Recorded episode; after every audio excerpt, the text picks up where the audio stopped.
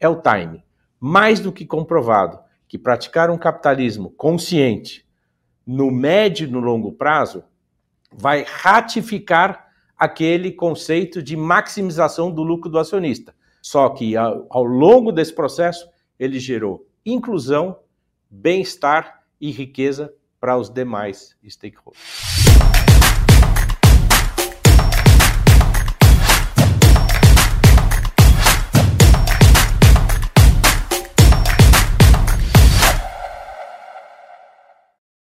Possível adotar uma política empresarial mais consciente e com propósito de bem-estar coletivo, sem deixar o lucro de lado?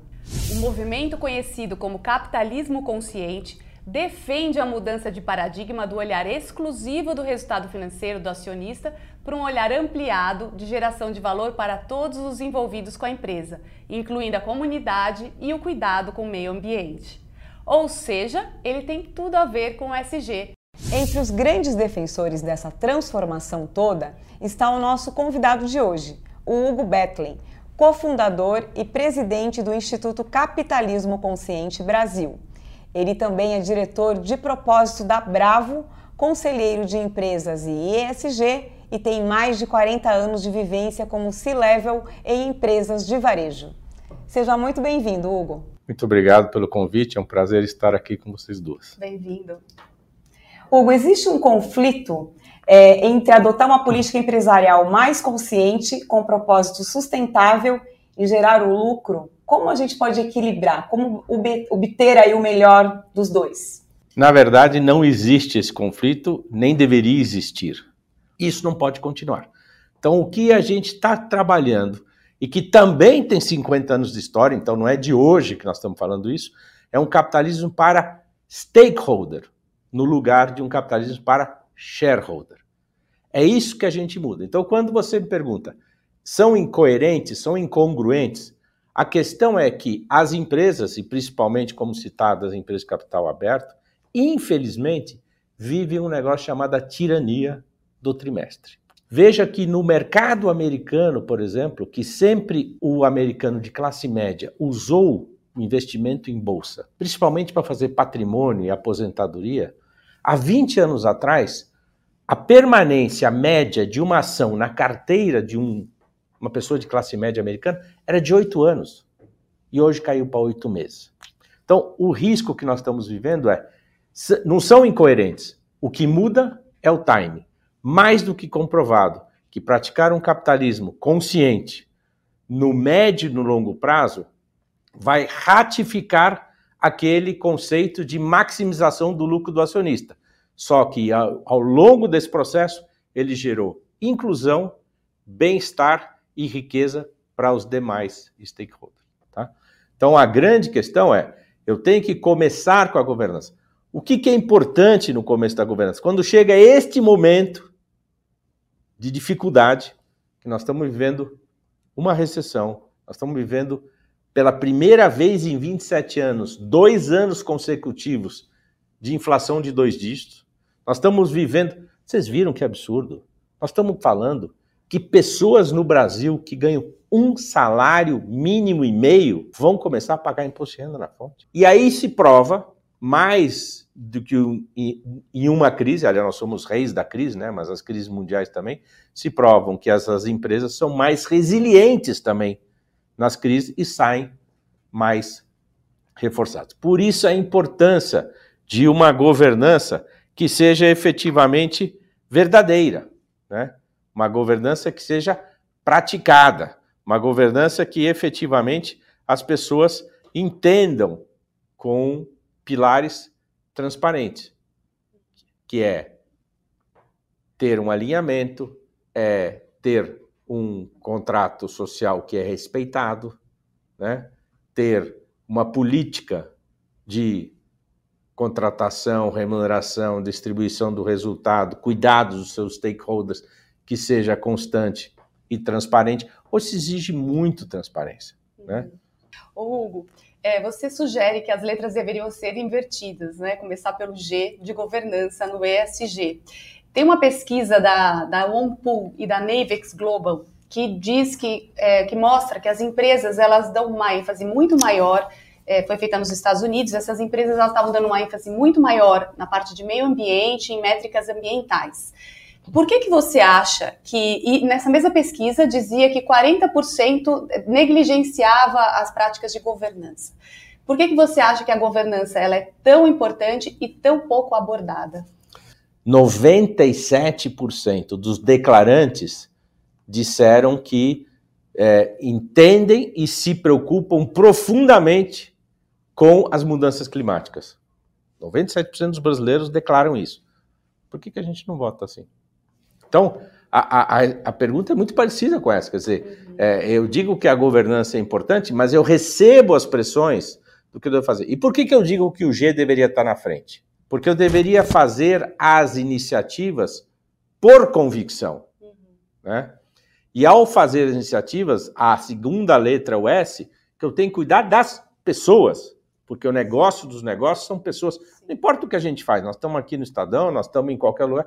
Qualquer um dos negócios que a gente conhece, capitalismo consciente, Estadão, FGV, é, supermercados, é, que, foram a minha, que foi a minha vida, são pessoas. E essas pessoas dependem de pelo menos três coisas fundamentais que vêm do E para a gente estar tá aqui: água potável, ar respirável, comida saudável. E depende de uma coisa fundamental que os negócios, que é o G, vão garantir: remuneração digna. Uhum.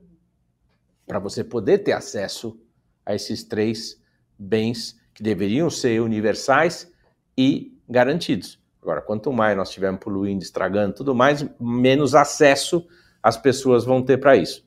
Então, quando eu falo do E nos Estados Unidos, eu deveria estar no Brasil falando do S. Porque o ESG europeu ou americano fala de meio ambiente porque as desigualdades não são tão grandes como no Brasil. Nós devemos cuidar primeiro do S. É, vou até aproveitar que você mencionou é, BlackRock, e essa pergunta tem, tem relação com eles, que no, como todo ano acontece, né?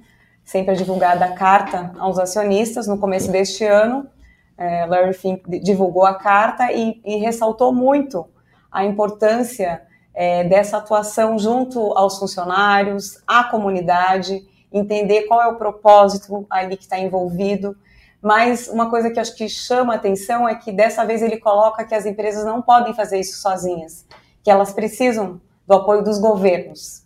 E aí gostaria que você comentasse qual que é a sua avaliação, quem mais precisa fazer realmente parte desse processo para que é, muitas vezes sai um pouco da teoria e, a, e as coisas aconteçam na prática.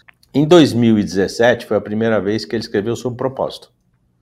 Então, quando ele diz que não basta apenas a performance financeira, para perpetuar a empresa precisa ter um propósito e precisa tratar todos os stakeholders de forma equânime. Ele já estava falando de capitalismo de stakeholder naquele momento.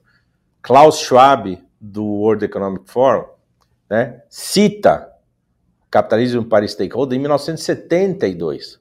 Tá? Então, é, não é uma coisa nova que agora se resgata. Na carta de 2020, o Larry Fink fala sobre mudanças climáticas e fala que risco climático é risco de crédito e risco de crédito é risco de negócio. Então ele fala do E de forma muito importante. Agora ele traz o S, né? Ele já tinha falado sobre a questão de igualdade de gênero e que ia começar a cobrar dos seus conselhos né, igualdade de gênero no, nos conselhos e depois na alta direção. E esse agora ele diz o seguinte: tem um terceiro player que é fundamental, que nós não podemos é, deixar fora, né? Porque nós temos a iniciativa privada, né? nós temos o poder público e nós temos a sociedade civil. Então, eu estou precisando dizer assim: poder público, entre no jogo. Ah, as leis mudam alguma coisa? Nesse país, nem tanto. Por exemplo, Política Nacional do Quesito Sólido. Desde quando que foi implantada? ela vale de verdade desde 2012. Quanto que se pratica? Ainda temos mais de 3 mil e não sei quantos lixões a céu aberto aí que não estão resolvidos. Mas a lei existe. Tem gente que me pergunta, que eu sou de varejo, né? Me pergunta assim, pô, mas esse nosso Código de Defesa do Consumidor é bom? Eu falei, é um dos melhores e mais conceituados do mundo. Então a gente não precisa ficar olhando para fora, a gente tem coisa aqui dentro. Basta seguir, basta respeitar. Então acho que quando ele diz o seguinte, olha, nós precisamos fazer um trabalho junto com o poder público para alinhar as necessidades, ou seja, algumas coisas que são necessárias ter o apoio da lei para acelerar o processo, ele acaba sendo uma lei informal para as empresas dele, quando ele fala assim, ó, se você não tiver um conselho diverso, eu não vou investir mais no seu negócio. É uma lei, tá? O que, que ele quer? Ele quer que isto se torne. Acho que essa semana né, saiu uma do, da, do, da comunidade europeia definindo 40% cargos de mulheres obrigatório em cargos de alta liderança e nos conselhos. Saiu a lei. Então é uma, é uma lei. Então a gente vai ter que criar questão. A questão das cotas. Tem muita gente que discute, gosta ou não gosta. Mas num início, para poder fazer acontecer, talvez sejam necessários. Então, sim. Os fatos mostram que. Os fatos mostram que da, da não dá para começar. Né? Não dá para mudar. Eu posso ter a minha governança, eu posso acreditar num monte de coisa, eu posso querer fazer as coisas. Eu faço. Tem muita lei no Brasil que atrapalha, mas muita, que tem que ser revista, porque foi feita para engessar em vez de contribuir. Né? Então, eu quero facilitar. Por exemplo, nós estamos falando de economia. Se nós formos falar de economia circular, Posso listar, sei lá, algumas dezenas de leis que atrapalham, que são contra. Né? O processo de economia circular, o processo de second hand, o processo de, de, de, de reutilização de resíduos. Né? Então, isso tudo precisa do poder público, sim, para simplificar a vida das empresas também é a real preocupação com as pessoas, né? Ou, é na verdade, é a preocupação com o cliente, é isso aí. Muito obrigada, obrigada pelo, por aceitar o convite e por ter, ter compartilhado tanta experiência aí da sua vida profissional e do seu conhecimento do capitalismo consciente. Muito obrigada. Como vimos ao longo da nossa conversa, ser uma empresa ou um investidor ESG exige uma consciência ampliada, direcionada a um propósito maior e ao coletivo. E para isso é fundamental zelar pelas boas práticas de governança. E você, na hora de montar a sua carteira, elege empresas alinhadas aos seus valores e propósito? Quais critérios de boa governança você leva em consideração? Escreve para gente. Nos vemos no próximo Investidor ESG. Até lá!